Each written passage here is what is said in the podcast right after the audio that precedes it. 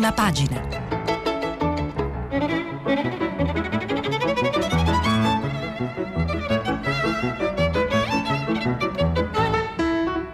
Questa settimana i giornali sono letti e commentati da Giovanni Bianconi, inviato speciale del Corriere della Sera.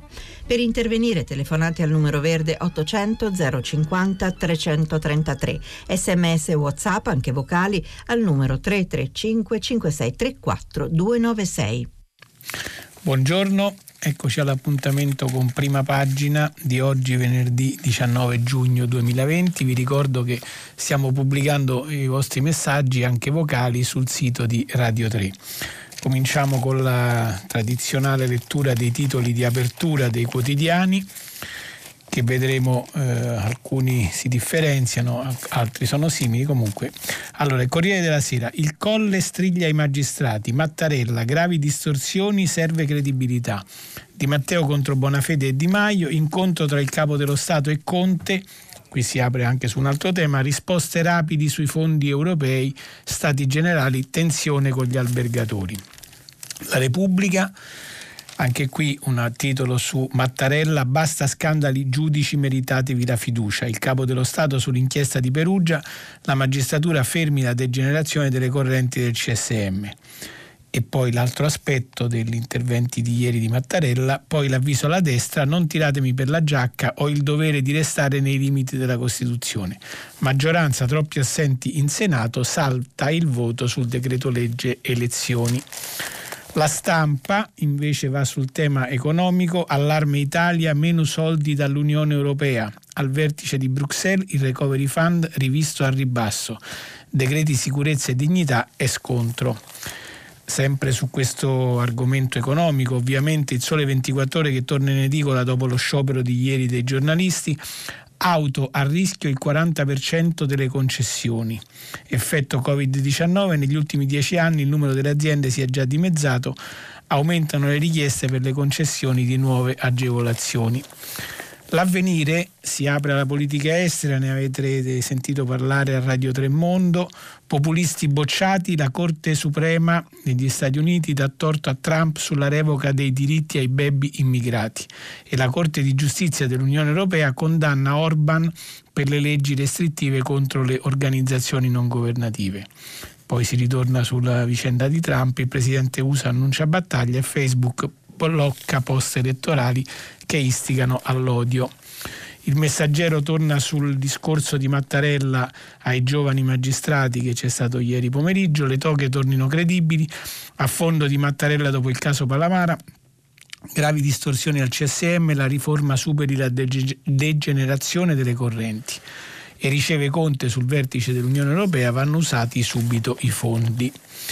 Anche il mattino c'è un titolo su Mattarella e i magistrati che recuperano credibilità, però poi c'è la foto della ressa di tifosi che festeggiano la finale di Coppa Italia vinta dal Napoli. A Napoli il mattino è quotidiano della città partenopea. Troppo amore, Napoli festeggia e tutti l'attaccano per via delle mancati distanziamenti rispettati nei festeggiamenti.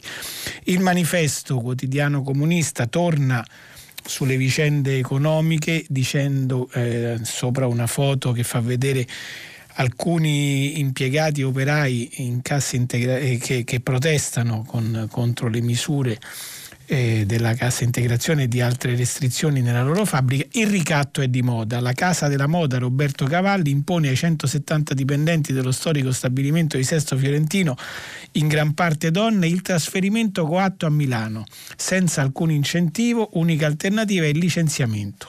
Sciopero e presidi in fabbrica, lunedì vertice in regione. Il foglio eh, quotidiano diretto da Claudio Cerasa, ha un articolo eh, con il titolo più evidente proprio di, Giuliano, eh, di mm, Claudio Cerasa intitolato Ora dateci il MES, e cioè sempre il solito fondo salva stati da, da dedicare europeo, fondo europeo da dedicare alla ricostruzione del settore sanitario. La rivolta gentile delle regioni di centrodestra.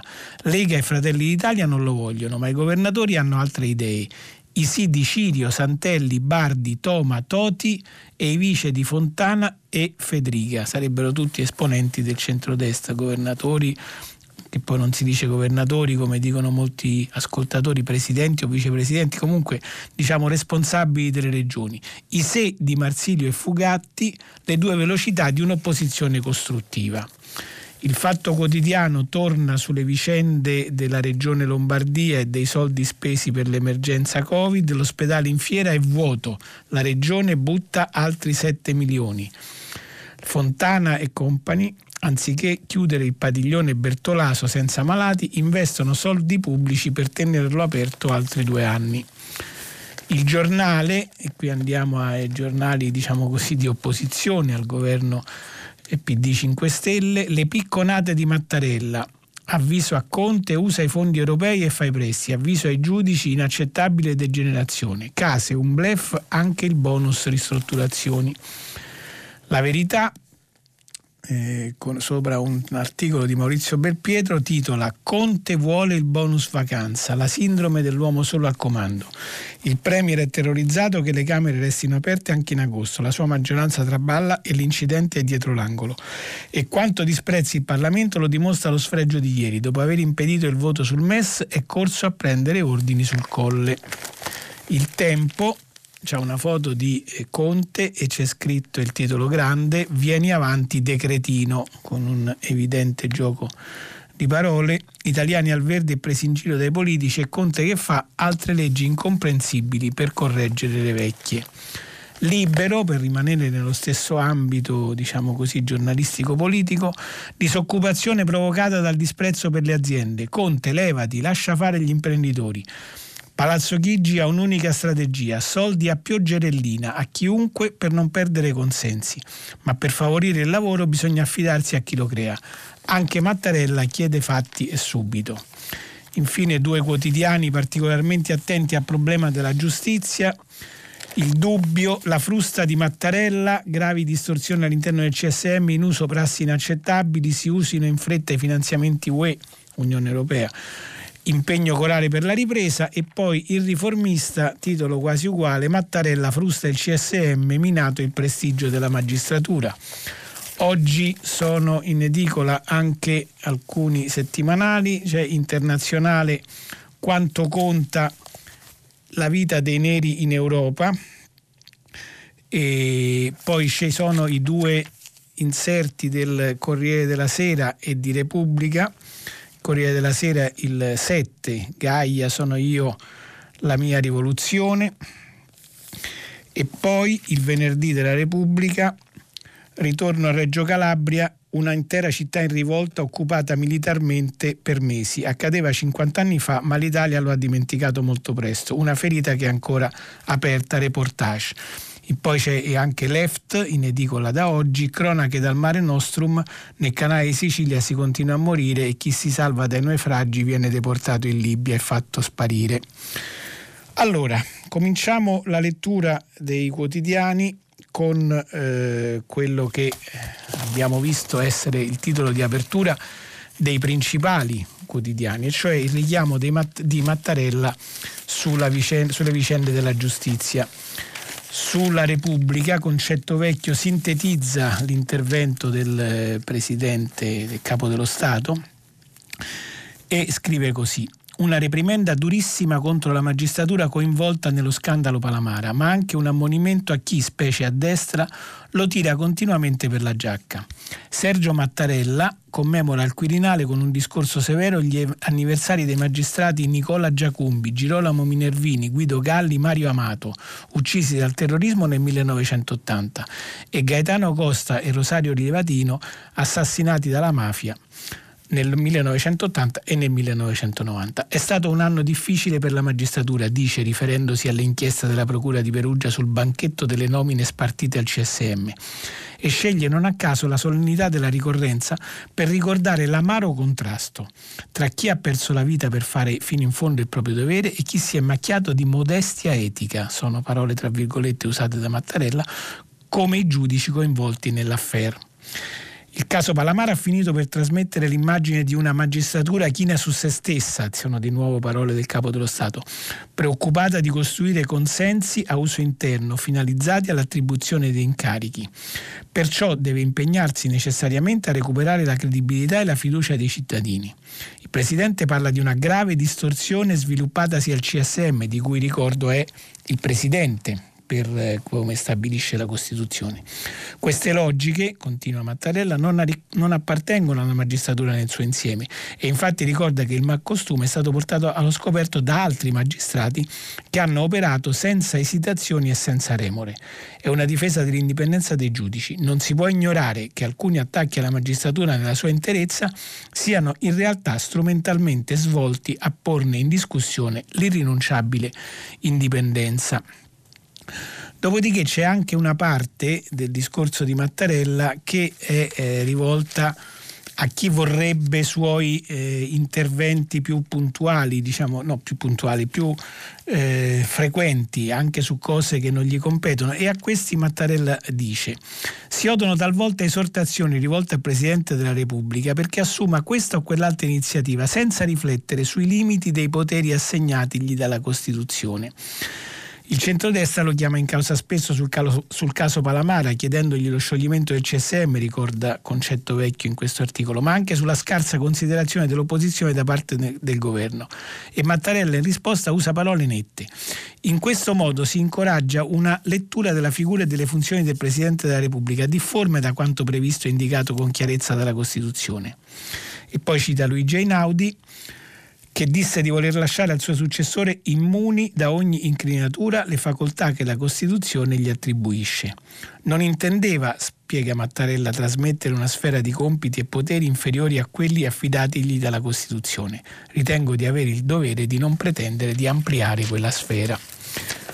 Sempre sulla Repubblica, eh, a pagina 3, Claudio Tito analizza il discorso del Presidente dicendo che, ricordando che appunto eh, Mattarella è preoccupato per la perdita di credibilità della magistratura, eh, l'indice di gradimento, diciamo così, della magistratura che sta scendendo proprio a causa delle vicende che sono venute alla luce con l'inchiesta per corruzione a carico dell'ex presidente dell'Associazione Magistrati ed ex consigliere del CSM Luca Palamara e scrive Tito, quell'indice sta subendo, indice di gradimento, sta subendo un calo talmente vertiginoso da compromettere a causa di una minoranza la funzione stessa di chi è, di chi è impegnato in quel fronte quello della magistratura sarebbe.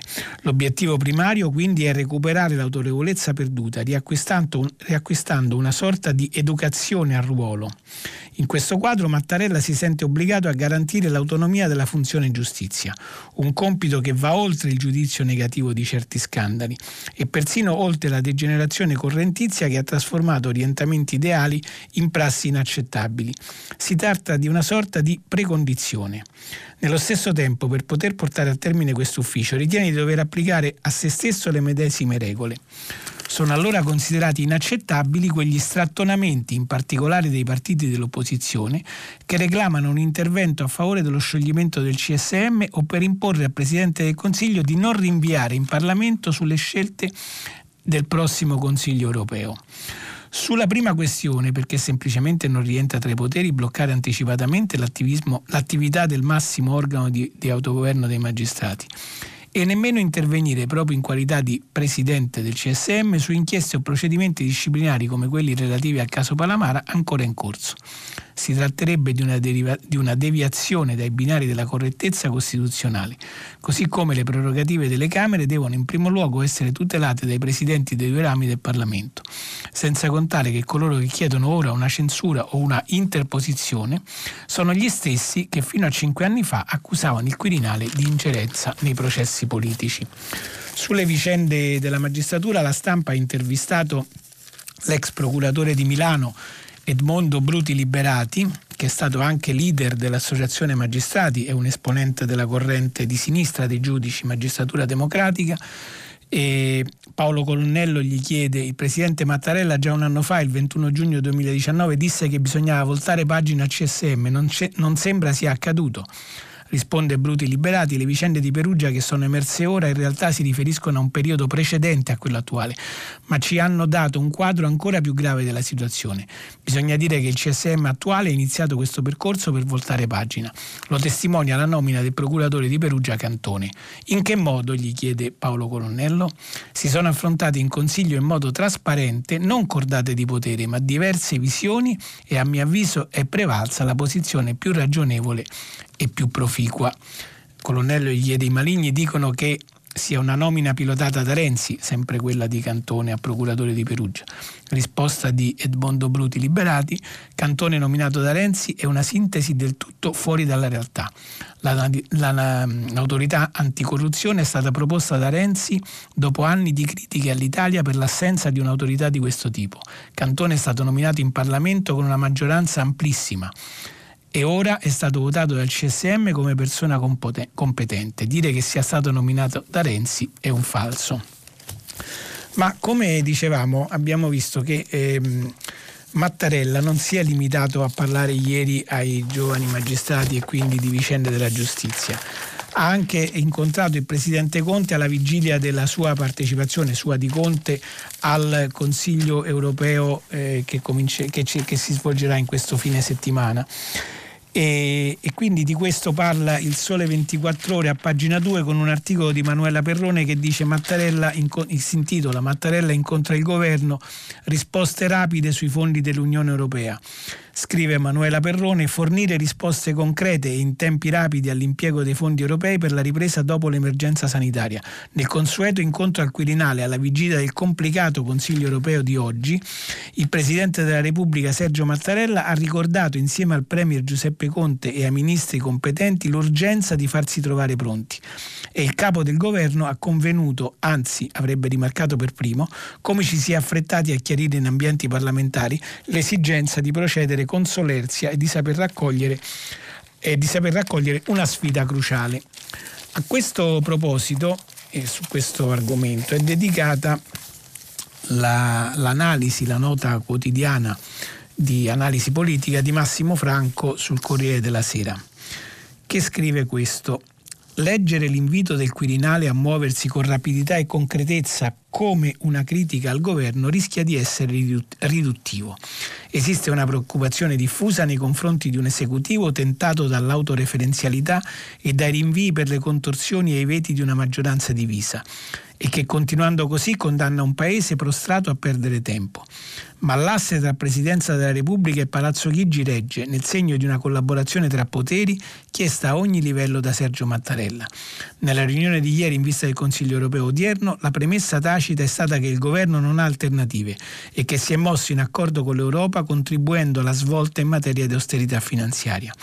Sulla scia dell'epidemia da coronavirus, tra Bruxelles e Strasburgo sta prevalendo una visione meno ipotecata dai singoli Stati e improntata a un'ottica più solidale. Per un'Italia nella tenaglia dei, eh, tra i paesi est europei del gruppo di Visegrad e quelli cosiddetti frugali del nord è una novità preziosa, qualcosa da rivendicare anche come un successo e ieri il capo dello Stato ne ha dato atto al Premier Conte. Ma la trattativa è ancora aperta, si presenta difficile, l'imperativo di assecondare la Presidente della Commissione Ursula von der Leyen tradisce una punta di incertezza e nervosismo. La sensazione è che l'Italia rivenga, ritenga di avere già ottenuto molto, sebbene al di sotto delle aspettative, e dunque che debba cercare di aggrapparsi a quanto è stato deciso finora. E poi ci sono altre considerazioni che fa Massimo Franco eh, l- l- sulla vicenda del MES, del prestito eh, per, san- per, i fondi, dei fondi per la sanità, da usare nella sanità. Dice la convinzione è che alla fine il Parlamento approverà il prestito europeo, nonostante le riserve d'ufficio dei Grillini e di Conte. E poi dice: Sono segnali che dovrebbero consigliare a Palazzo Chigi una meditazione finora mancata, anche per non esporre il Quirinale a richieste di interventi che Mattarella ritiene contrari alla Costituzione. Ognuno, ripete, deve rispettare i limiti del proprio potere. Lui lo fa. Abbiamo visto questo. Beh, a proposito della, dei fondi europei che dovrebbero essere in arrivo, la stampa eh, apre eh, cioè il titolo principale proprio su questo, Allarme Italia, meno soldi dall'Unione Europea. È una corrispondenza di Marco Bresolin inviato a Bruxelles che eh, si apre con un virgolettato, con delle dichiarazioni che dicono sulla proposta della Commissione sul Recovery Fund non è possibile raccogliere un consenso. Il Consiglio europeo certificherà tutte le resistenze. Per questo nelle prossime settimane ci sarà un compromesso che sarà messo sul tavolo da Charles Michel, sulla base del quale inizieranno i negoziati veri e propri. Chi parla è una fonte dell'Unione Europea di alto livello, perfettamente al corrente delle intense trattative informali di questi giorni tra le capitali europee. Il muro alzato da alcuni governi sul piano presentato da Ursula von der Leyen sembra insormontabile. Poi l'articolo di Bresolin prosegue a pagina 3 della stampa, così hanno confermato ieri i leader di Svezia, Finlandia e Paesi Bassi nel, nel corso di alcune chiamate con lo stesso Michel. E già e così i 172 miliardi virtualmente assegnati all'Italia, 81 in sussidi e 91 in prestiti, sono destinati a rimanere nel libro dei sogni. Quando il piano sarà approvato, la cifra verosimilmente si ridurrà in maniera significativa per una serie di motivi. Primo, il volume totale del recovery potrebbe scendere al di sotto dei 750 miliardi proposti dall'esecutivo UE, UE e Unione Europea. Secondo, il rapporto tra sussidi a fondo perduto e prestiti, al momento 500 e 250 miliardi, è destinato a cambiare. Terzo, già durante il summit di oggi si scatenerà la battaglia per modificare i criteri di distribuzione dei fondi che per ora premiano nettamente il nostro Paese. È facile immaginare che la quota assegnata all'Italia venga rivista al ribasso e poi continua più avanti Bresolin eh, per i Premier non sarà affatto semplice difendere il piano della Commissione, una battaglia che condividerà con altri colleghi, in primis lo spagnolo Pedro Sánchez. Ma la strada è tutta in salita e gli ostacoli sono tanti. Non sembra insormontabile quello dei Visegrad, cioè dei paesi considerati più sovranisti, diciamo così. Nonostante abbiano avanzato dubbi su alcuni dettagli, spiega un alto funzionario di riunione, c'è l'impressione che loro siano disposti ad accettare l'architettura globale del pacchetto. Per i frugali, invece, che sono i paesi che invitano a, a, a restringere il campo e l'entità soprattutto degli aiuti, è diverso. Questi governi devono fare i conti con le resistenze interne, con dei parlamenti che non voterebbero mai questo piano. È per questo che Charles Michel cercherà di convincerli con una nuova proposta meno ambiziosa il Presidente del Consiglio europeo cercherà di salvare quei capitoli sui quali possono esserci margini di, per un'intesa e al tempo stesso elencherà quelli che evidenziano maggiori disaccordi. E insomma si apre un fine settimana abbastanza complicato per il Presidente del Consiglio che però secondo un sondaggio che pubblica la Repubblica a pagina 8 eh, di Ilvo Diamanti eh, continua ad avere eh, diciamo, un ampio consenso all'interno della popolazione italiana. Conte e i governatori anti-Covid, gli italiani scelgono i presidenti. Cala ancora la Lega di Salvini, ma cresce il consenso per Zaia. De Luca, che è il, govern- il presidente della regione Campania, quarto tra i leader. E scrive Diamanti dando conto di questi sondaggi che l'emergenza prodotta dal coronavirus negli ultimi mesi ha generato un clima d'opinione favorevole al governo guidato da Giuseppe Conto, apprezzato tuttora da 6 italiani su 10. È il primo aspetto che emerge dal sondaggio condotto negli ultimi giorni dall'Istituto Demos per l'Atlante politico di Repubblica. Fino allo scorso febbraio, infatti, la fiducia espressa nei suoi confronti coinvolgeva una componente ampia degli elettori, tuttavia minoritaria, tra il 40 e il 44%, e più limitata alla precedente esperienza di governo, quando Conte era capo di una maggioranza diversa, giallo-blu, fondata sull'asse tra Movimento 5 Stelle e la Lega di Salvini. Negli ultimi mesi però il vento è cambiato. E poi si dice la, fiducia, la fiducia personale nei riguardi di Conte, peraltro, appare più elevata di quella verso il governo, 65%. È significativo che dopo di lui vi sia Luca Zaia, 56%, presidente del Veneto, una regione dove l'impatto del Covid è stato contenuto e poi si dice che Attilio Fontana, presidente della Lombardia, cade al 27%, un calo di 10 punti in due mesi e altrettanti in meno rispetto al presidente dell'Emilia Romagna Stefano Bonaccini, un distacco che si allarga a 16 punti percentuali nei confronti di Vincenzo De Luca, presidente della Campania, particolarmente attivo ed efficace sul piano della comunicazione durante questa fase di emergenza e non solo. E Conte ha a che fare con gli stati generali che eh, stanno andando avanti. Ieri è stata la volta degli albergatori e degli altri operatori del turismo. Il messaggero a pagina 10 eh, ci dà conto del fatto dell'allarme del, del turismo. Il settore è devastato imprese il 30% a rischio. Danni enormi anche per l'occupazione. Conte, la bellezza dell'Italia, autori- aiuterà la ripresa. Speriamo. E poi la Confagricoltura e le Coop chiedono il taglio dell'IVA per rilanciare i consumi. Eh, l'articolo è di Jacopo Orsini, racconta che è uno dei settori, quello del del turismo è uno dei settori più colpiti dalla crisi provocata dall'emergenza coronavirus e ora rischia di faticare più degli altri a ripartire, ma anche uno dei punti di forza del sistema Italia. Per questo il governo ha dedicato al rilancio del turismo la quinta giornata degli Stati Generali, al tavolo di confronto organizzato a Villa Panfili e le associazioni di categoria a cui il Premier Conte ha assicurato pieno sostegno. I numeri fotografano un settore di drammatica crisi, uno studio condotto da CST Firenze per Assoturismo prevede che questa, per quest'estate un calo senza precedenti con 12,8 milioni di viaggiatori e 56 milioni di pernottamenti in meno rispetto al 2019. Una brusca frenata che cancellerà oltre 3,2 miliardi di euro, di euro di fatturato e segnerà l'estate peggiore per il numero di presenze dal 1998. A pesare soprattutto il calo degli stranieri, sui 56 milioni di pernottamenti perduti, ben 43 milioni sono di turisti in arrivo dall'estero. Secondo Federturismo rischiano la chiusura definitiva il 20-30% delle imprese del comparto con pesanti ripercussioni anche sull'occupazione. E questa è la situazione. Eh, la stampa pubblica un'altra indagine che ci dice che in Italia è a risparmio usando l'auto, così le ferie ritornano agli anni 70, proprio in relazione al dopo crisi. Giacomo Galeazzi dà conto di eh, questa indagine, 9 persone su 10 non usciranno dai confini nazionali, cresce la voglia di natura e sicurezza. E poi c'è scritto che la pandemia in questo articolo dice che la pandemia riporta le vacanze indietro agli anni 70, si va in ferie con l'auto privata, il 55% del 2019 diviene il 71% del 2020 e ci si reca in un appartamento qualsiasi in crescita del 2%, del 2% che sia in affitto di un amico o di proprietà.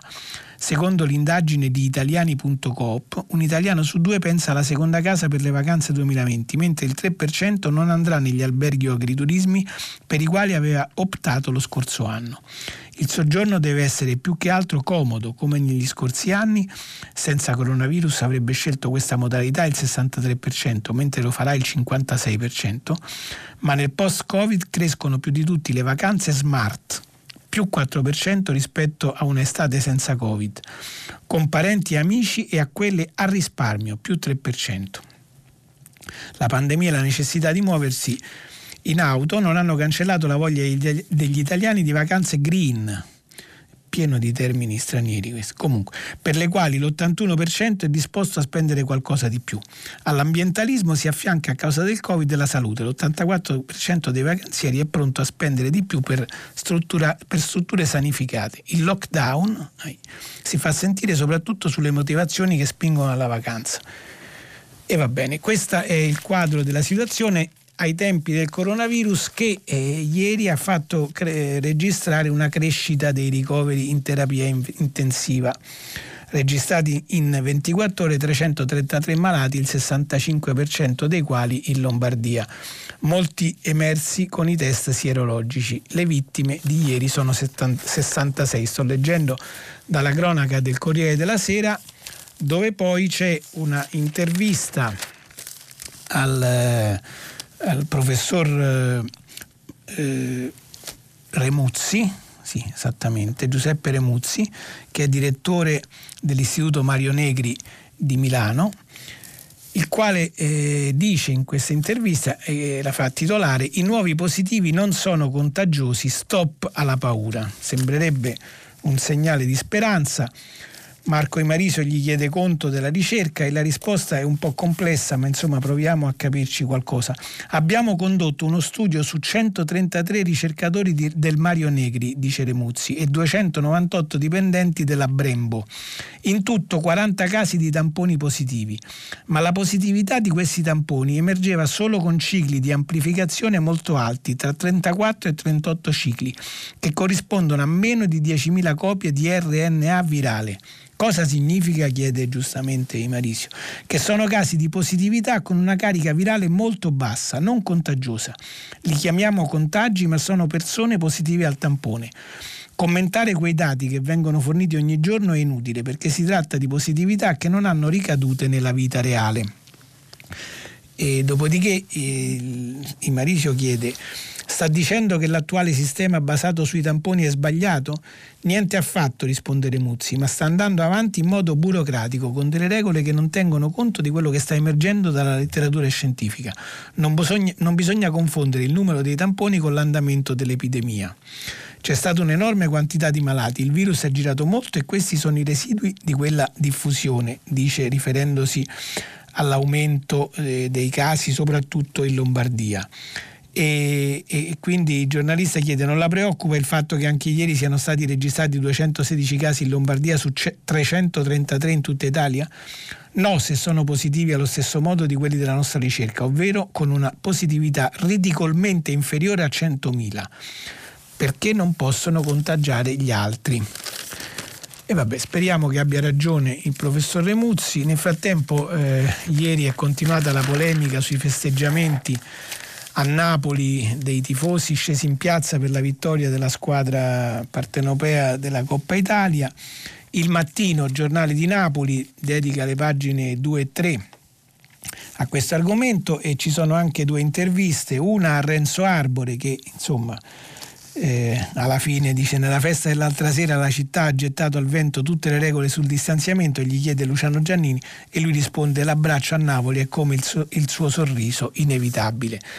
Un po' più nel dettaglio della, vicenda, della questione entra il professor Alessandro Perrella infettivologo al Cardarelli e componente dell'unità di crisi della protezione civile della regione Campania intervistato da Ettore Mautone il quale chiede quale rischio si corre dopo un assembramento come quello dell'altra sera, risponde Perrella, il rischio è basso ma è una follia comportamentale perché stiamo uscendo solo adesso da un'emergenza grave di cui ancora si vedono le code in Lombardia, superata bene in Campania ma con misure drastiche che non dobbiamo rischiare di vanificare. Naturalmente dovremo aspettare tre o quattro settimane per sapere se ci sono stati contagi eh, Mautone dice ma i tifosi lo considerano un peccato veniale.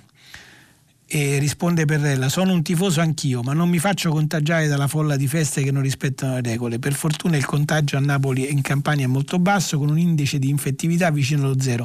Ma non bisogna credere che il virus sia scomparso. Ciò avverrà solo col vaccino o l'immunità di gregge e siamo ancora lontani. Il Covid si sta attenuando, in quasi tutta Italia circola poco, ma c'è ancora, il problema esiste. Basti pensare che in Brasile in un solo giorno si contano 35.000 casi e a Pechino in queste ore ci sono 10.000 voli cancellati, in una fase peraltro di ritorno alla normalità. Per fortuna questo evento si riferisce di nuovo alla vicenda, ai festeggiamenti dei tifosi, si inserisce in uno scenario campano a contagi molto bassi che ci auguriamo potrebbe non avere conseguenze. Nessuno deve pensare che tutto sia alle spalle. Eh, ieri, nella sua intensa giornata, il Presidente del Consiglio Giuseppe Conte è andato a riferire anche alla Commissione parlamentare d'inchiesta sul caso Regeni voi sapete che c'è uno stallo nelle indagini della magistratura, eh, dovuta, della magistratura italiana dovuta alla scarsa collaborazione offerta dalla magistratura egiziana che in Egitto eh, non è proprio indipendente dal potere politico.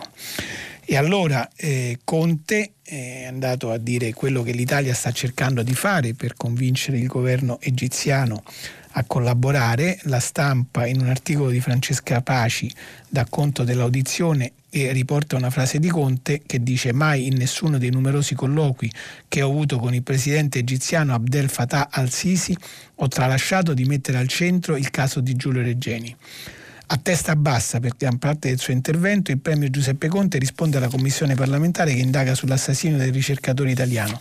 Più volte con lentezza Conte ripete che i rapporti dei due paesi non saranno mai integri finché non sarà fatta giustizia, che questo governo sarà inflessibile, che il presidente Al-Sisi ha dato la sua disponibilità, ma noi chiediamo atti. E allora su questo atteggiamento dell'Italia e anche su quello che ha cercato di spiegare Conte ieri sera, tarda sera, l'audizione è cominciata alle 10 ed è finita oltre la mezzanotte, eh, c'è un commento sempre sulla stampa di Luigi Manconi, già senatore e già presidente della Commissione diritti umani del Senato, che scrive un articolo intitolato È in gioco la sovranità nazionale, fra ritardi e silenzi. Scrive Manconi, le parole del Premier davanti alla commissione d'inchiesta sulla morte di Giulio Reggeni arrivano con un ritardo di quattro anni, quattro mesi e 15 giorni. Tanti sono quelli passati dalla, dal ritrovamento dal, del cadavere di Giulio in una strada del Cairo. Tanto è il tempo trascorso da quando il cadavere del ricercatore italiano venne ritrovato ai margini di un'autostrada egiziana. La responsabilità evidentemente non è del solo Giuseppe Conte. Da quel 3 febbraio del 2016 non sono state frequenti le occasioni nelle quali i governi italiani hanno voluto trattare apertamente, fornendo informazioni ed esprimendo valutazioni, la vicenda relativa all'assassino di un nostro connazionale all'interno di un paese straniero considerato amico, tra virgolette assassinio dovuto presumibilmente all'azione di uomini degli apparati di statuari, di quello, di, degli apparati di statuari, comunque sarebbero statuari credo, di quello stesso paese.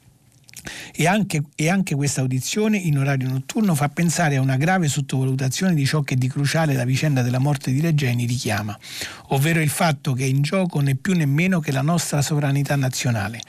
Certo, una sofferenza irreparabile per familiari e amici, una grande tragedia umanitaria, ma anche un rilevantissimo problema di politica internazionale che solleva il tema della nostra indipendenza nazionale. È inevitabile che sia così dal momento che uno Stato che fonda la sua autorità sulla promessa di tutelare l'incolumità dei cittadini deve esigere da un paese straniero l'individuazione e la condanna degli assassini di un proprio connazionale. Se non lo fa, se non è in grado di farlo, è la sua dignità e credibilità di Stato sovrano che ne risulta compromesso. E poi eh, Manconi va avanti e dice sul piano delle, repres- delle, pressioni destinate a indurre l'Egitto a una vera collaborazione, il Premier non ha potuto far altro che richiamare colloqui e sollecitazioni. Parole, cioè, della cui se- serietà e sincerità non dubitiamo nemmeno per un momento, ma che suonano troppo leggere e impalpabili rispetto alla pesantezza consistente e ruvida di quella commessa per i sistemi d'arma che sono le, la vendita delle fregate e di altri sistemi di armamento. Nel corso di questo lungo periodo, cioè i quattro anni, quattro mesi e 15 giorni trascorsi dalla, dalla morte di Giulio Regeni, in corso di questo lungo periodo non è stata svolta nei confronti dell'Egitto alcuna attività di pressione e di condizionamento sul piano economico-commerciale, turistico e culturale.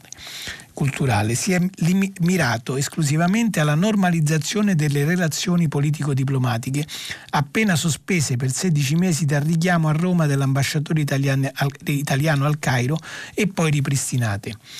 Ora, grazie a questo rilevantissimo scambio commerciale a questo ulteriore e a quanto ulteriormente si potrà ancora fare, il governo italiano spera di indurre alla resipiscenza il regime dispotico di Al-Sisi, un regime al quale ci si rivolge inermi avendo scelto di far pesare la vicenda dell'atroce omicidio di Regeni solo e dopo e non prima l'avvio del negoziato e la sua quasi definitiva conclusione.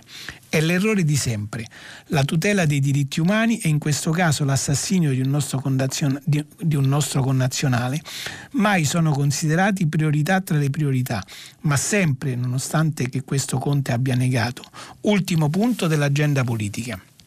Ne consegue che affinché la crudele fine di Giulio Regeni non cada nell'oblio, molto resta ancora da fare e c'è da credere saranno l'opinione pubblica e la sensibilità collettiva ad assumersi questa responsabilità e non autorità politiche ancora troppo distratte. Sullo stesso argomento c'è un, uh, un altro editoriale di segno uh, opposto direi di Alessandro Sallusti che dice giustizia per Regeni ma basta ipocrisia e dice che eh, considerare il business, cioè la vendita di due fregati italiane alla, Maria, alla Marina egiziana per un valore di 1,2 miliardi, un affronto alla memoria di Regeni o un cedimento al dittatore è discutibile almeno per tre ragioni e poi dice che la prima è di ragione etica, è vero che in questo caso c'era di mezzo un ragazzo italiano, ma se dobbiamo imbarcare i paesi che non rispettano i diritti umani, qualcuno ci deve spiegare le ampie aperture di credito nei confronti per esempio di Cina e Venezuela. Una seconda ragione pragmatica, cioè le nostre aziende esportano ogni anno in Egitto 3 miliardi di, di merci e ne importano 2 di... Eh, mh, prevalentemente materie prime indispensabili alle nostre aziende e poi a pagina 8 gira l'articolo, c'è una terza ragione, un paese senza politica estera non ha futuro, non si può pensare di avere voci in capitolo in Libia e Dio sa Dio solo sa quanto ne abbiamo bisogno, dichiarando guerra all'Egitto. Sarebbe un vero suicidio. Regeni medita giustizia, ma attenzione a non peggiorare la situazione, cosa di cui questo governo è specialista. Eh, c'è ancora il tempo per leggere un altro articolo sul foglio, un commento alla sentenza di cui abbiamo discusso ieri, più che alla sentenza, alle conseguenze mancate della sentenza di cui abbiamo discusso ieri sulla strage alla ThyssenKrupp di Torino.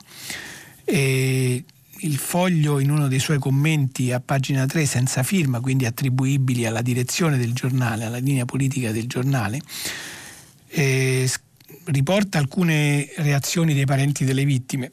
Vergogna, ci vergogniamo dell'Italia, ci vergogniamo della Germania, non possono gittirsi. E poi dice: è stata drammatica, piena di rabbia la reazione dei familiari delle vittime del rogo della ThyssenKrupp di Torino nel 2007 la notizia della concessione della semilibertà ai due manager tedeschi Gerald Pregnitz e Herald Espenham.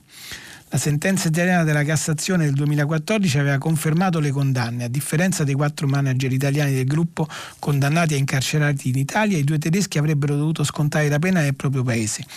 Ma, e questo è in vero inaccettabile, siamo pur sempre nell'Unione Europea, il mandato di cattura internazionale nei loro confronti non è mai stato eseguito e ora scattano le misure di legge previste in, Ita- in Germania. Il dolore e il senso di giustizia negata delle vittime va sempre rispettato e mai giudicato, ma non può essere nemmeno disgiunto da considerazioni che riguardano il valore e il senso della giustizia dei tribunali. Una sentenza è stata emessa, i colpevoli riconosciuti, la giustizia è stata in questo modo ricostruita, ma nessuno potrà ridare ai propri cari le vittime che sono state tolte. L'esecuzione della pena è affidata alle leggi e alla magistratura e non al sentimento, per quanto comprensibile, dei congiunti delle vittime vittime.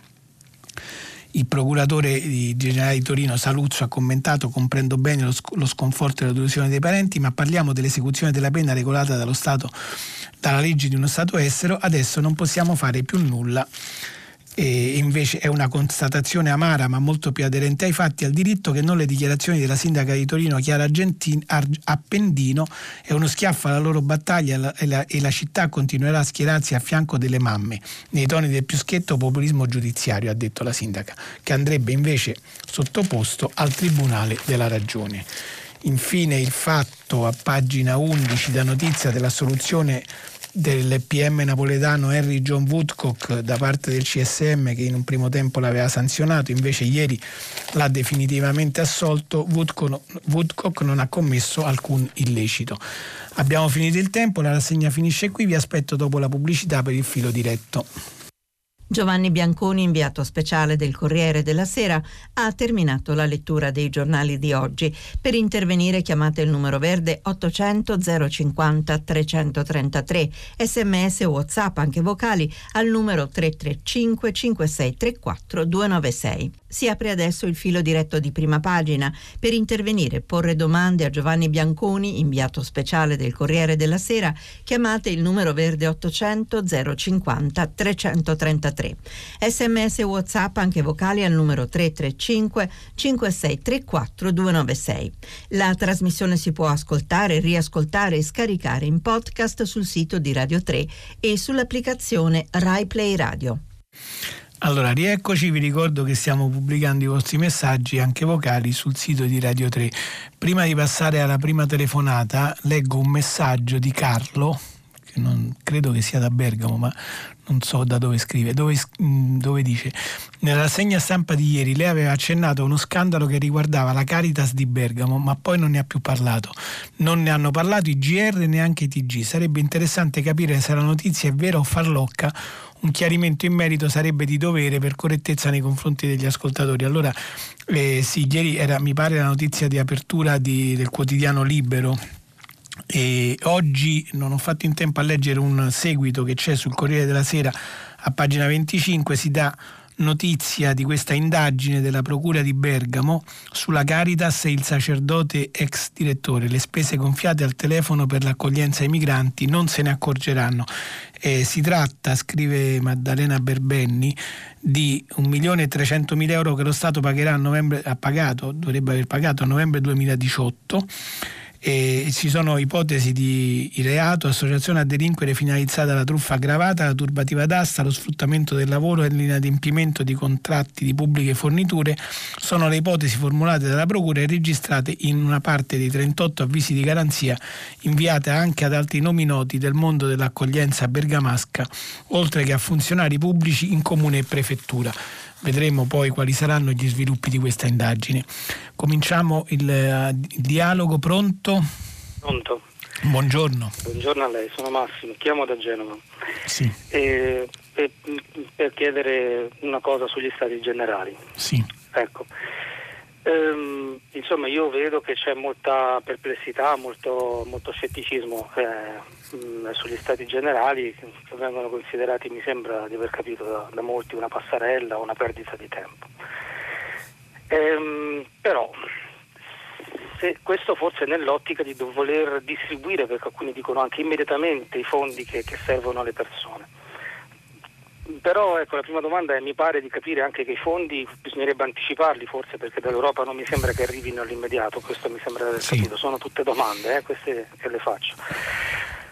E, e se è vero che però noi invece non dobbiamo limitarci a tamponare, ma forse dobbiamo anche approfittare di questo momento, forse l'ultimo treno che passa per ristrutturare il Paese, beh allora il principio degli stati generali invece mi sembra molto sensato Forse può essere contestata la modalità, cioè, ecco, questa è un'altra domanda che le faccio, forse impostati in questo modo non si sa bene come poi si possono declinare diciamo, in Parlamento in soluzioni politiche, però in, se si contesta il principio, ecco, io questo allora non lo capisco eh, e questa era una, la domanda essenziale che volevo farle. Poi volevo, se possibile, fare un esempio. Io lavoro nel trasporto aereo che dopo dieci anni di sospetto ora stanno proprio dicendo da partire dal, dal 2000 si è deciso proprio di affossarlo perché, perché la gente doveva viaggiare e perché si sviluppava anche il turismo tra le altre cose.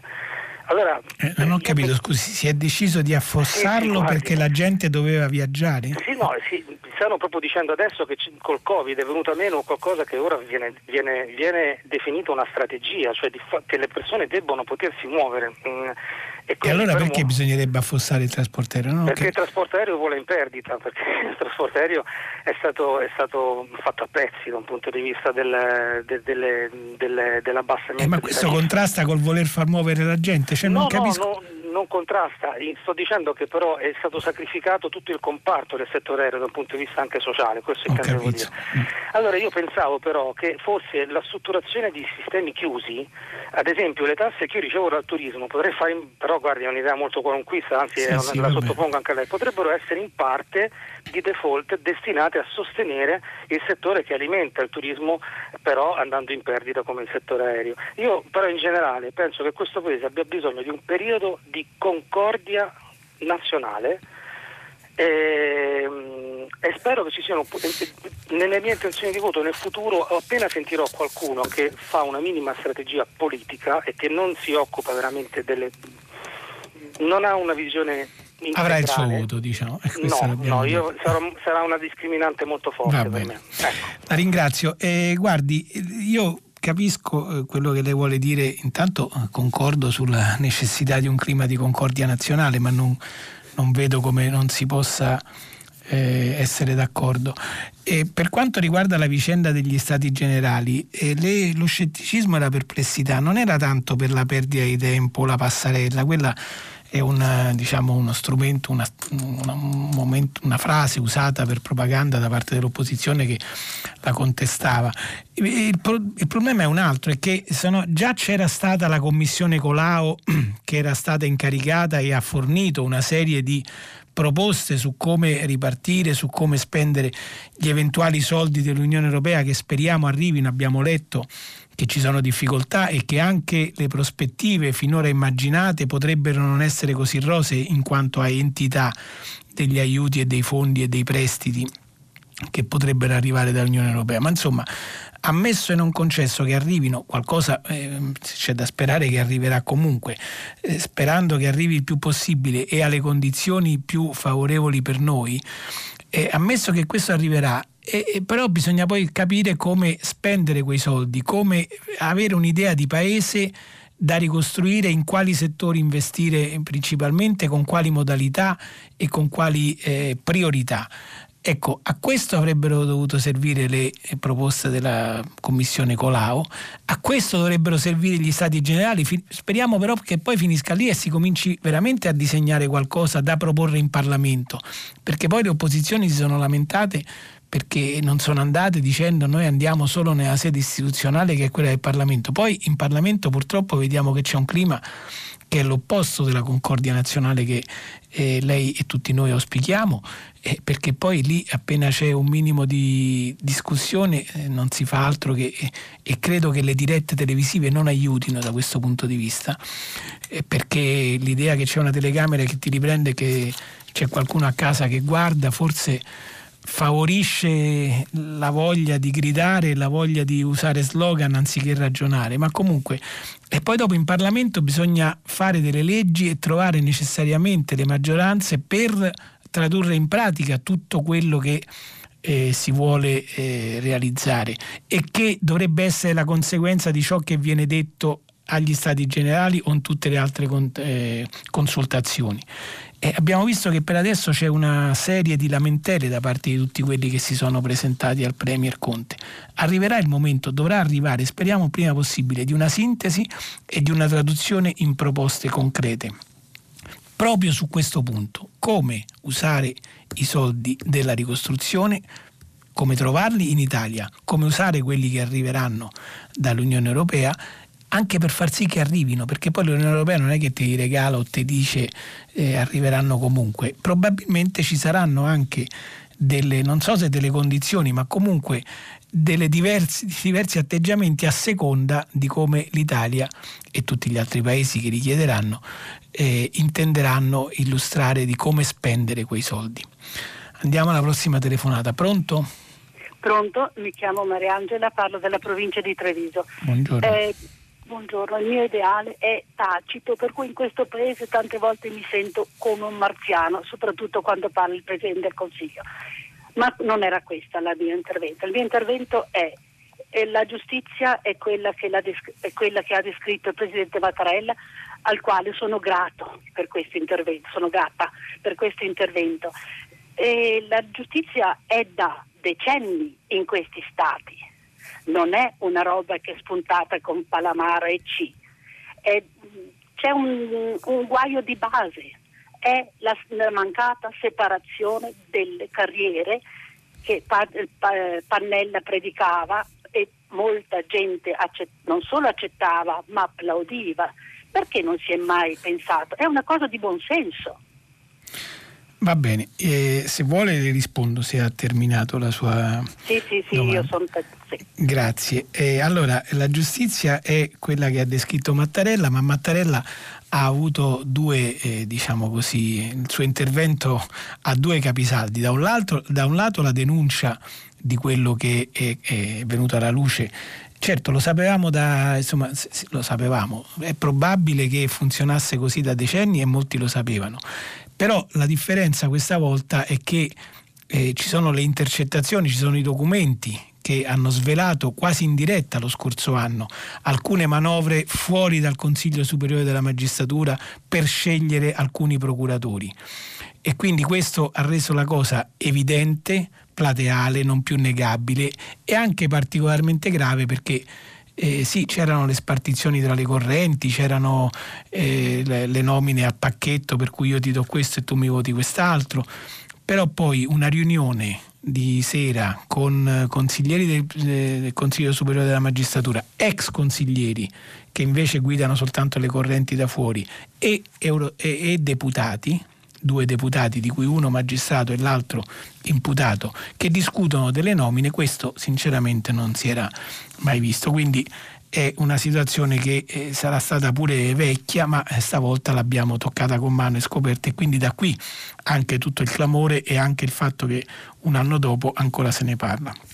Dopodiché lei dice che l'unica soluzione è la separazione delle carriere. Questa è una posizione che sì, è vero, Pannella e i radicali predicano da decenni e non vengono ascoltati. Gli avvocati predicano da decenni, chiedono da decenni. Eh, per un periodo anche l'opposizione l'ha chiesta durante i governi Berlusconi, c'era stato anche un progetto di legge durante il governo Berlusconi per fare la separazione delle carriere, ma non è andato in porto anche perché dovrebbe essere un, processo, un progetto di revisione costituzionale. Anche se poi qualcuno lo nega, ma insomma diciamo la maggior parte delle persone ritiene che per arrivare a questo, dei giuristi, delle persone, degli studiosi, dei, ritiene che per arrivare a questo eh, bisogna riformare la Costituzione, eh, perché la Costituzione al momento stabilisce che la magistratura è un unico corpo e i magistrati si dividono soltanto per funzioni e non per carriere, quindi c'è chi fa il pubblico ministero e chi fa il giudice, ma all'interno dello stesso ordine giudiziario. Io non so sinceramente se eh, la separazione delle carriere sia il toccasana della situazione. C'è anche chi ritiene e, e io per un periodo insomma, penso che eh, sia una obiezione che ha un suo peso, che separare il corpo dei pubblici ministeri da quello dei giudici significa instradare i pubblici ministeri all'interno di una propria autonoma categoria che poi inevitabilmente la porterebbe sotto l'egida del potere esecutivo, come in alcuni altri paesi avviene. Eh, non è certo che questo debba avvenire, per questo ho detto io per un periodo ho pensato, poi eh, studiando la cosa e comunque vedendo le cose non sono più così certo. È una questione di cui si può discutere ovviamente, però il rischio di creare una categoria di pubblici ministeri che non siano più all'interno della cosiddetta cultura della giurisdizione o che comunque siano totalmente separati dai giudici, per cui eh, facciano le indagini, si chiamano gli avvocati dell'accusa, la riforma di Berlusconi li voleva chiamare proprio così, avvocati dell'accusa. E non è esattamente, credo io, la strada eh, che più ci garantisce, ma non ne sono eh, sicuro, può darsi anche di sì.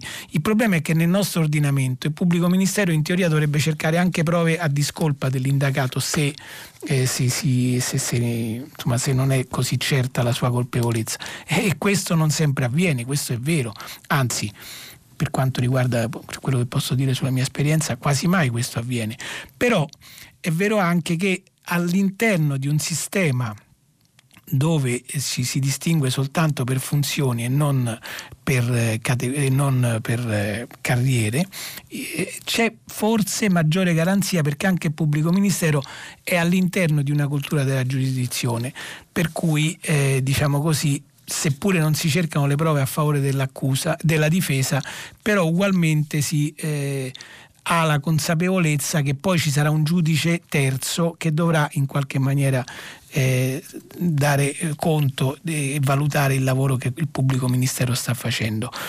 Eh, ripeto, è un argomento su cui probabilmente si tornerà a discutere, fermo restando che sarà probabilmente necessaria eventualmente una riforma costituzionale, però io non so quale possa essere la soluzione migliore.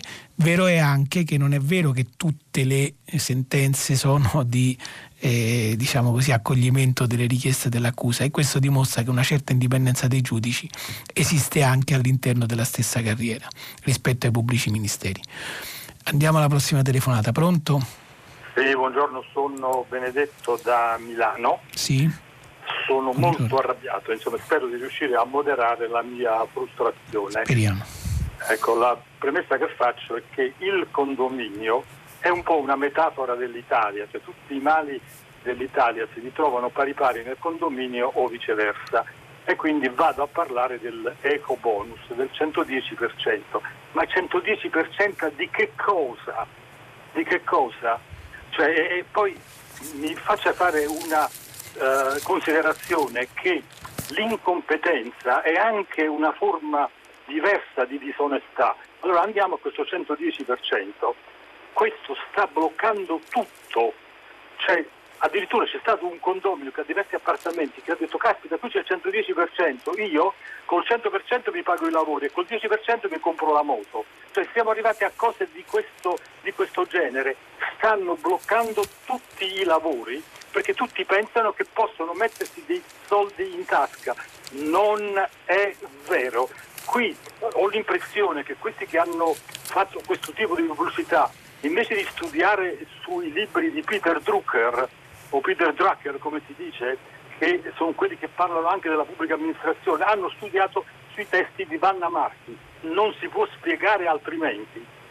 Cioè, prima c'era il 50%, poi sono saltati col 90%, adesso al 110%. Cosa sarà il prossimo? Il risultato di tutto questo è che tutte le delibere sono bloccate, alcune delibere già fatte sono state, eh, c'è stata la richiesta di cancellazione, sono aumentate le liti tra i condomini perché c'è chi dice cazzo qui c'è il 110% e ci danno dei soldi, niente, cancelliamo tutto e rifacciamo. Noi nel nostro caso, e siamo nel centro di Milano, abbiamo impiegato tre anni per arrivare quasi a una delibera, Mal, questo maledetto annuncio del 110% sta facendo Ci saltare bloccato, mi ha bloccato. il risultato finale sono veramente arrabbiato. Eh, l'ho capito, lei è arrabbiato. Io eh, adesso non, non, so bene la vicenda del suo condominio e de, di come si siano bloccati questi lavori. È chiaro che eh, ci sono gli annunci e poi c'è la traduzione in pratica. Su questa eh, storia dell'eco bonus eh, e dei diciamo così, dei, delle detrazioni che sono arrivate addirittura al 110%. Oggi il giornale, che è un quotidiano di opposizione e che quindi diciamo così, è particolarmente attento a bacchettare il governo sulle misure che, sui conti che non tornano, come dice lei, fa un'intera pagina e poi dice proprio esattamente questo, un blef anche l'eco bonus, conviene non richiederlo. La sintesi è un paradosso che leggo è che i lavori, la detrazione del 110% è possibile per coibentare la facciata e rifare l'impianto di climatizzazione. Poi ci sono gli obblighi, una perizia che certifichi il salto di due classi energetiche e il limite a 60.000 euro, 40.000 per il riscaldamento.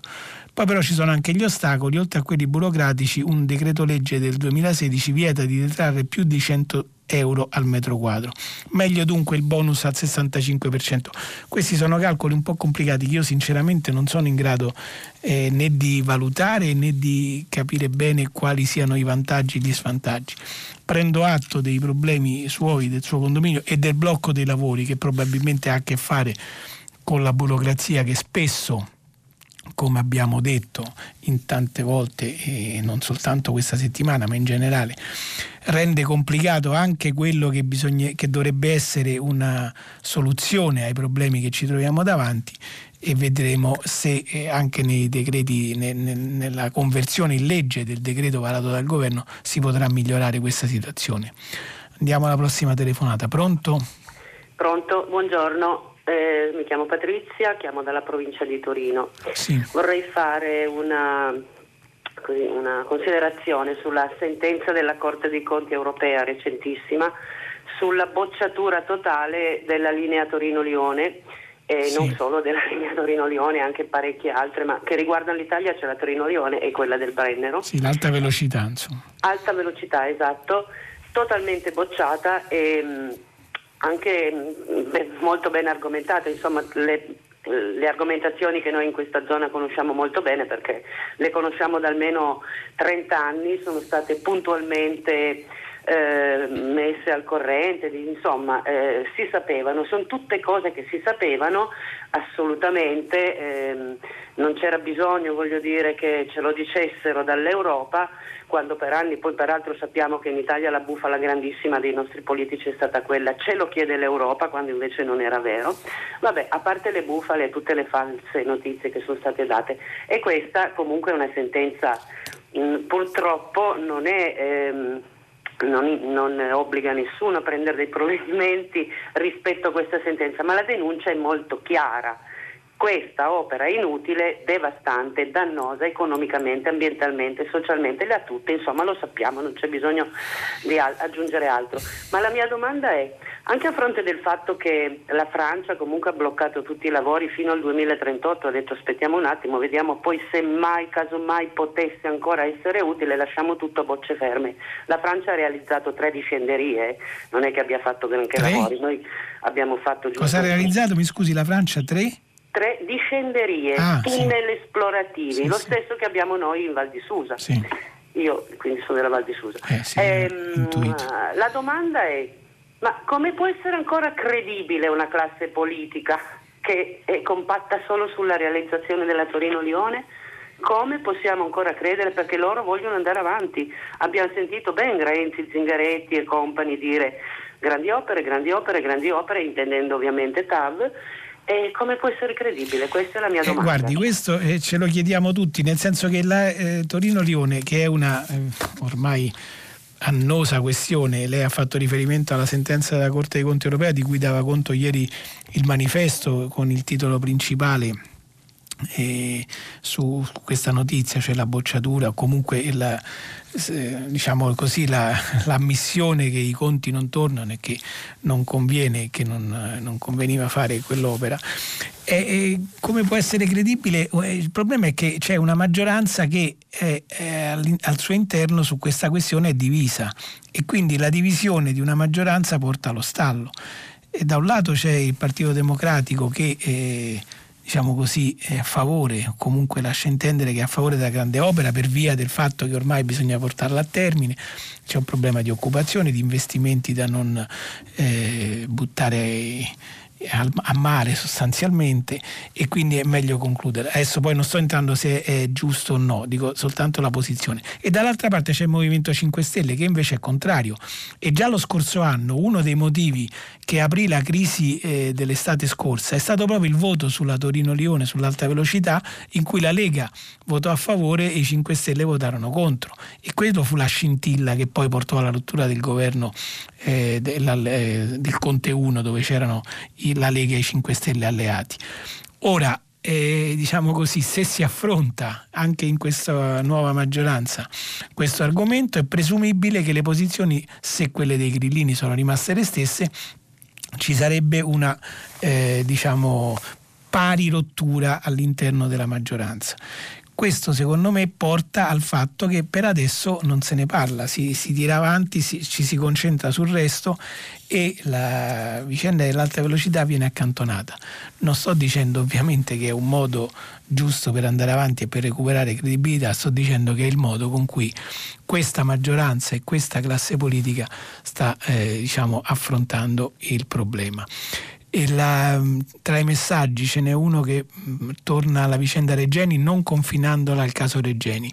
Non dimentichiamo, scrive Manuela da Bologna, che nelle mani del dittatore egiziano c'è uno studente dell'Università di Bologna che sta vivendo una vicenda drammatica senza giustificazione che calpesta i diritti umani che, cost- che può costargli la vita.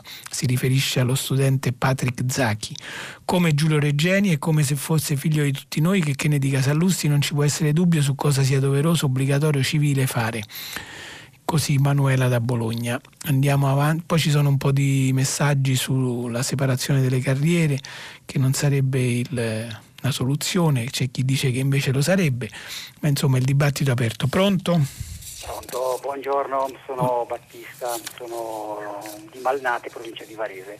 Buongiorno Eh, Battista. buongiorno. Eh, senta, volevo fare una considerazione in merito a un articolo che ha letto sul Fatto Quotidiano eh, sulla sentenza sulla soluzione del, eh, di Woodcock. Sì. Mm, per dire, eh, praticamente con eh, una sentenza che arriva di assoluzione, che arriva dopo... Disciplinare, eh, stiamo parlando Sì, di sì, disciplinare. ok, disciplinare, certo, che comunque ha, ha avuto delle ripercussioni su...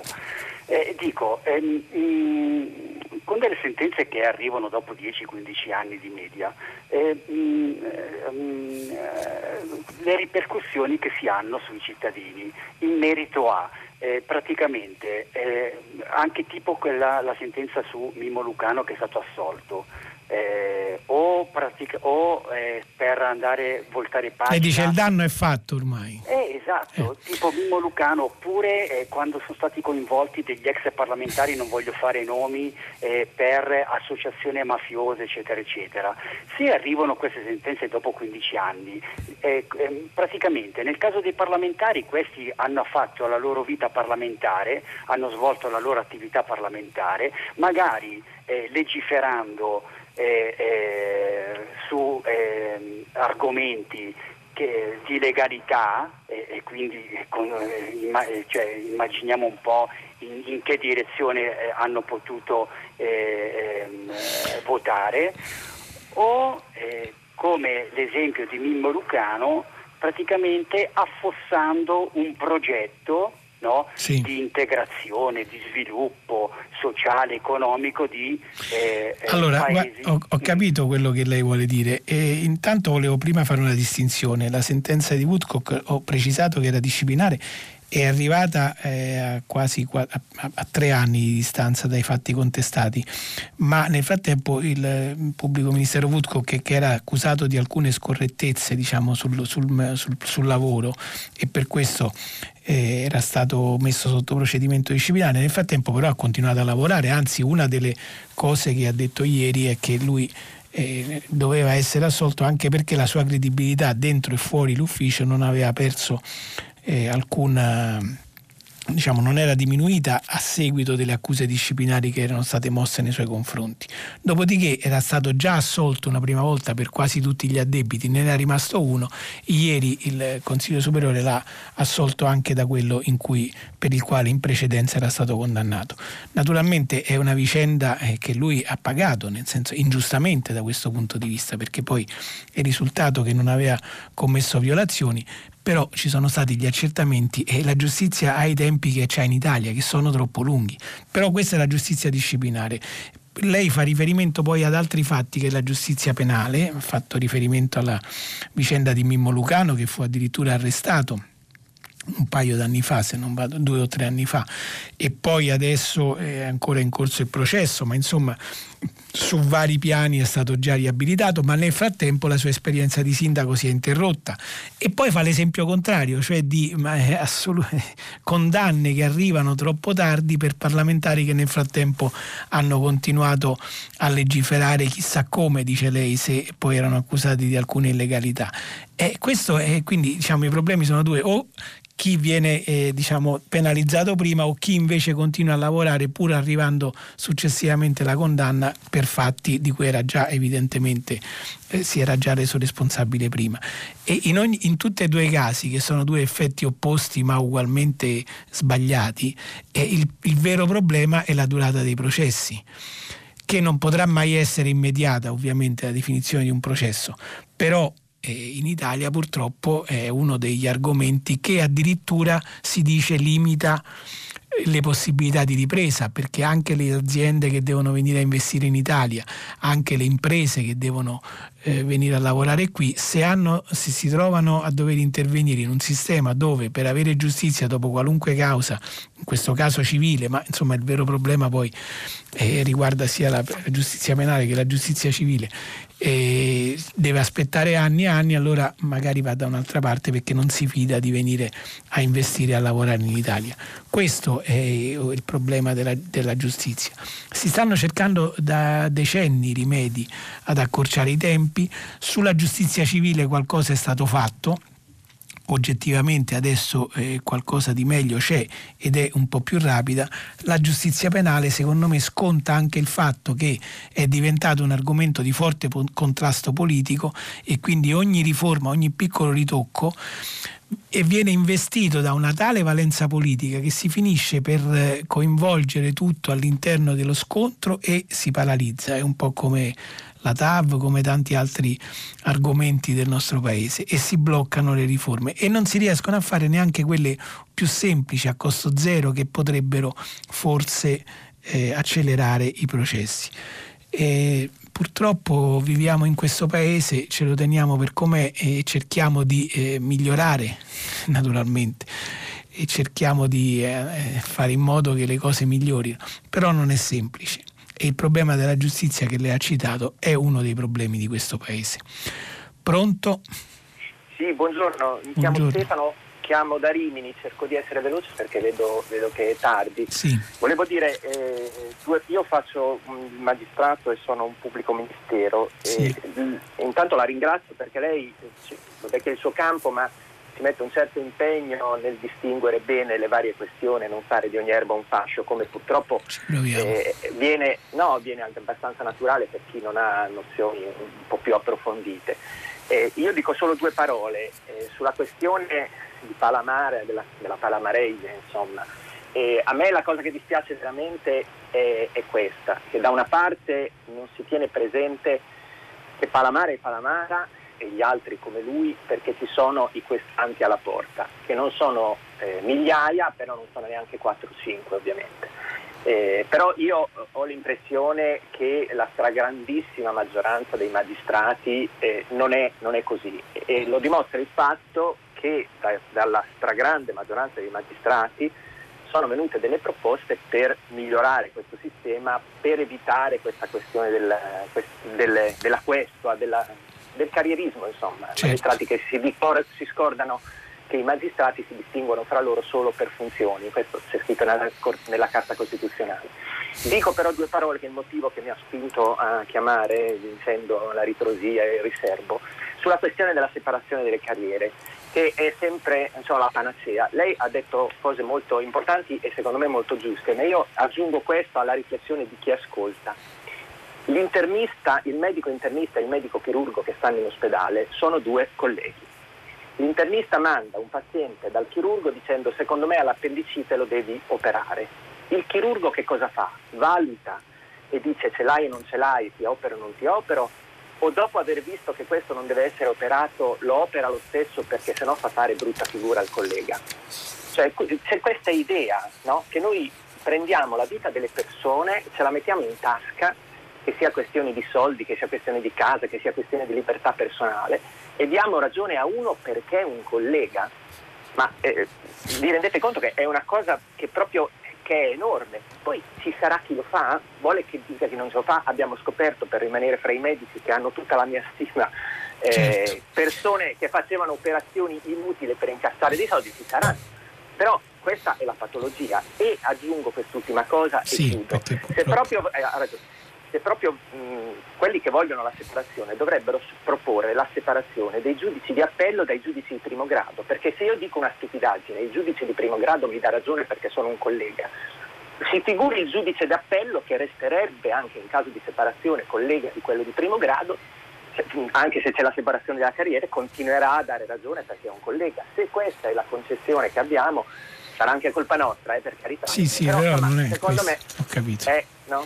no, no, è stato chiarissimo, la ringrazio del suo intervento, credo che non ci sia altro da aggiungere e lo dimostra anche il fatto che parecchie sentenze d'appello vengono riformate rispetto alle sentenze di primo grado, il che significa che anche all'interno della stessa carriera dei giudici, che rimarrebbe la stessa anche con la separazione delle carriere, eh, questo non significa che eh, c'è quella colleganza o complicità che lascia sempre tutto com'è.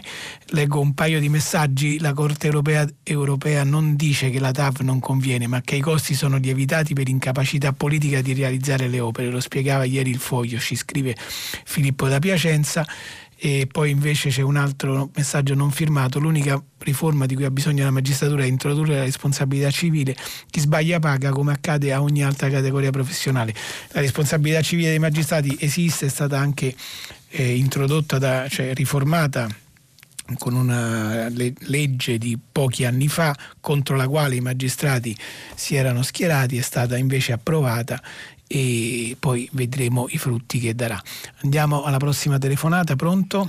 Sì, pronto, buongiorno, io mi chiamo Francesco. Vorrei parlare anch'io della magistratura facendo notare che tutti i giorni, quasi tutti i giorni, un giorno sì, un giorno no, la magistratura effettua, effettua clamorosi arresti di andrangatisti, mafiosi in Calabria e non solo, sì. dove vengono assicurati alla giustizia vecchi e nuovi mafiosi e anche grandi delinquenti. E però i giornali non ne parlano mai, questo un po' mi lascia mi fa un po' pensare. Io penso che comunque questi successi della magistratura siano avvenuti e avvengano anche perché c'è una volontà politica che, che, ha cambiato un po' il clima perché le leggi che sono state fatte da questo governo da buona fede come l'ampliamento delle intercettazioni, la spazza corrotti, il blocco della prescrizione ha cambiato il clima e ha dato degli strumenti alla magistratura per poter lavorare. Poi da lì, per il sì. fatto di non parlarne mai, il mio sospetto è che i giornali non ne vogliono parlare perché tutte le volte che ci sono questi grandi arresti sono sempre corredati anche da politici che vengono arrestati insieme con i delinquenti. Io la ringrazio, si è capito benissimo quello che lei intende dire, purtroppo siamo vicini alla conclusione e quindi eh, eh, i giornali non è vero che non ne parlano, ne parlano forse non così tanto come lei vorrebbe, ma quando ci sono le operazioni, soprattutto antimafia, quelle particolarmente importanti, antimafia, anticamorra, anticorruzione, insomma, se ne parla e guardi, possono, beh, c'è tanta gente che si lamenta del contrario di quello che dice lei, cioè che si parla soltanto degli arresti e poi invece non si parla delle sentenze, dei processi che arrivano tanti anni dopo, magari ribaltando quello che era l'impostazione dell'accusa che si vede al momento dell'arresto e che poi appunto siccome arriva tanti anni dopo ormai la gente se n'è scordata e non se ne parla più. Quindi semmai credo che il problema sia al contrario, che si dà troppa enfasi a volte agli arresti, alle redate, alle operazioni di polizia e non si segue fino alla fine il percorso giudiziario per vedere come va a finire. E, e poi lei sostiene che il, le riforme portate avanti da questo governo, questo e quello precedente, perché insomma il ministro Bonafede c'è da due anni anche, e c'era anche con il vecchio governo, hanno migliorato la situazione con il blocco della prescrizione, le intercettazioni per la corruzione, eccetera anche su questo eh, c'è chi è d'accordo con lei, ma c'è anche chi dice il contrario perché il blocco della prescrizione addirittura secondo alcuni potrebbe eh, allungare i tempi della giustizia, soprattutto perché eh, non c'è più il, diciamo, la tagliola dopo il processo d'appello e quindi da questo punto di vista eh, sarebbe addirittura peggiorata la situazione. Però sono opinioni, bisognerà vedere nella realtà che cosa arriviamo a fare. Siamo arrivati alla fine, eh, dopo il giornale radio Nicola La Gioia conduce pagina 3 a seguire le novità musicali di primo movimento e alle 10 come sempre tutta la città ne parla approfondirà un tema posto da voi ascoltatori. Potete riascoltarci sul sito di Radio 3 a domani.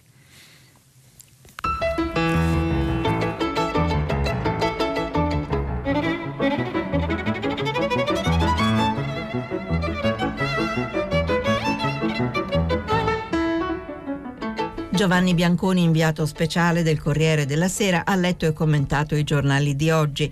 Prima pagina è un programma a cura di Cristiana Castellotti. In redazione Maria Chiara Beranec, Natascia Cerqueti, Manuel De Lucia, Cettina Flaccavento. Posta elettronica prima pagina chiocciolarai.it. La trasmissione si può ascoltare, riascoltare e scaricare in podcast sul sito di Radio 3 e sull'applicazione Rai Play Radio.